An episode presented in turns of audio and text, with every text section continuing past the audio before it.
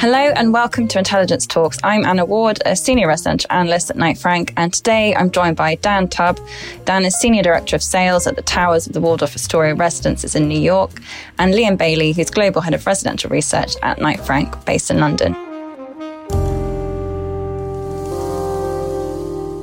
Dan, uh, you're with us first. What would you describe as, I guess, the key trends now going forward for prime residential? What would you say will be kind of important design wise and what will keep sort of buyers coming back for sort of city centre prime property, even when there seems to still be somewhat of a trend of, you know, people pushing out for more space? When things begin to reopen in cities, it's it's no surprise that you see people rushing back because the situation that we've had, and just talking to a little bit of the urban flight that you know we all saw a bit of. We had a webinar with Jonathan Miller as well during the pandemic, and he was talking about how the majority of flight from cities and influx to cities is really the rental population.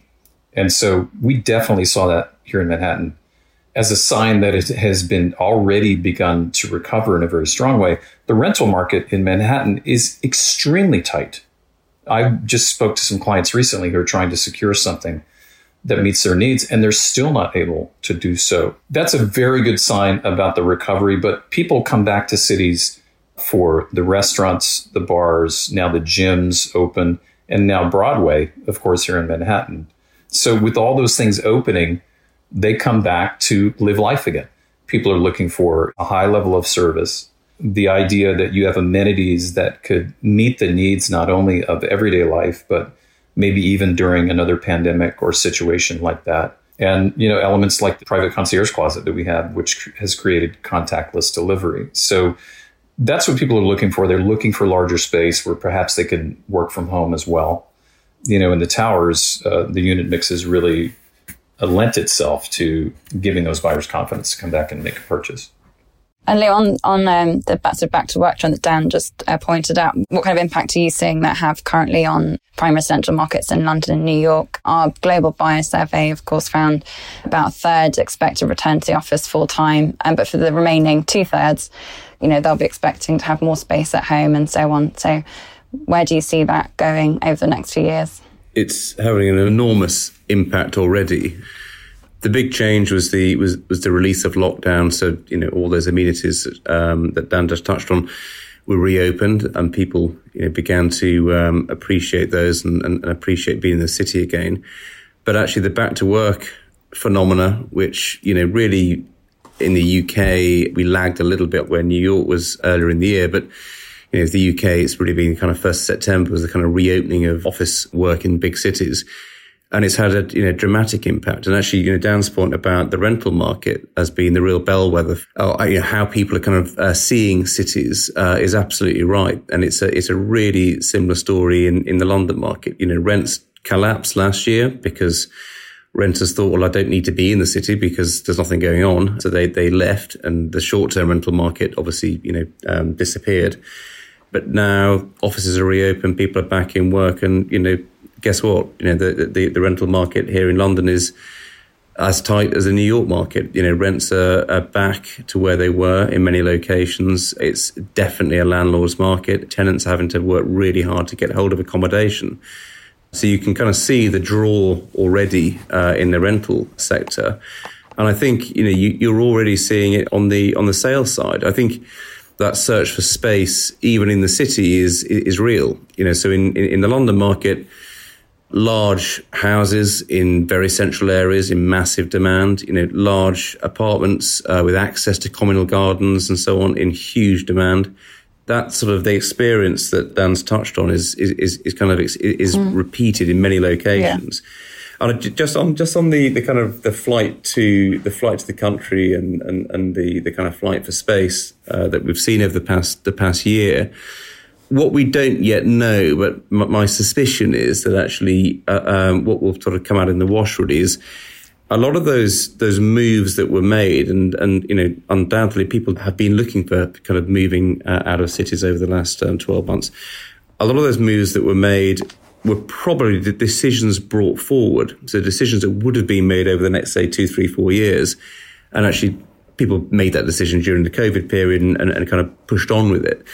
On the flip side, at the moment, as as people have come back to the office, suddenly the realization that I need to be in town three, four, maybe even five days a week. Actually, we see that one of the biggest trends we're seeing right now in London, uh, and I know to a certain extent in the New York market, is is demand for smaller flats, so one bedroom flats, two bedroom flats, pied mm-hmm. terres in the city, because people actually suddenly find they need they need to be in town, probably more than they were expecting to be. There seems to be a sense that you know everyone sort of made a big move, and Liam, you, you spoke about people kind of bringing decisions forward. So do you think therefore the market could get quieter or do you think that there has now been such a sort of fundamental shift and change in appetite for more space that generations to come, sort of a big question for you, Dan, generations to come will also change what they're looking for and want and want kind of bigger space going forward?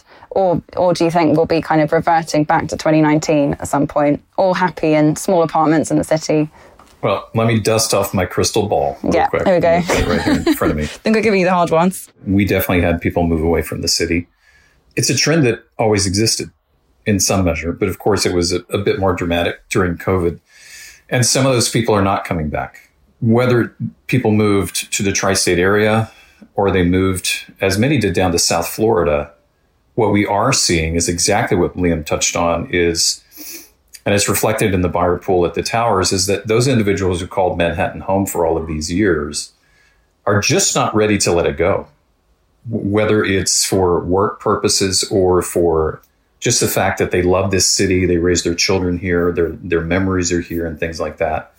And so a lot of them who have decamped to elsewhere are now reaching back to purchase, as Liam said, a smaller pied a terre in the city so that they can come back and enjoy the city or, or work or whatever they need to do.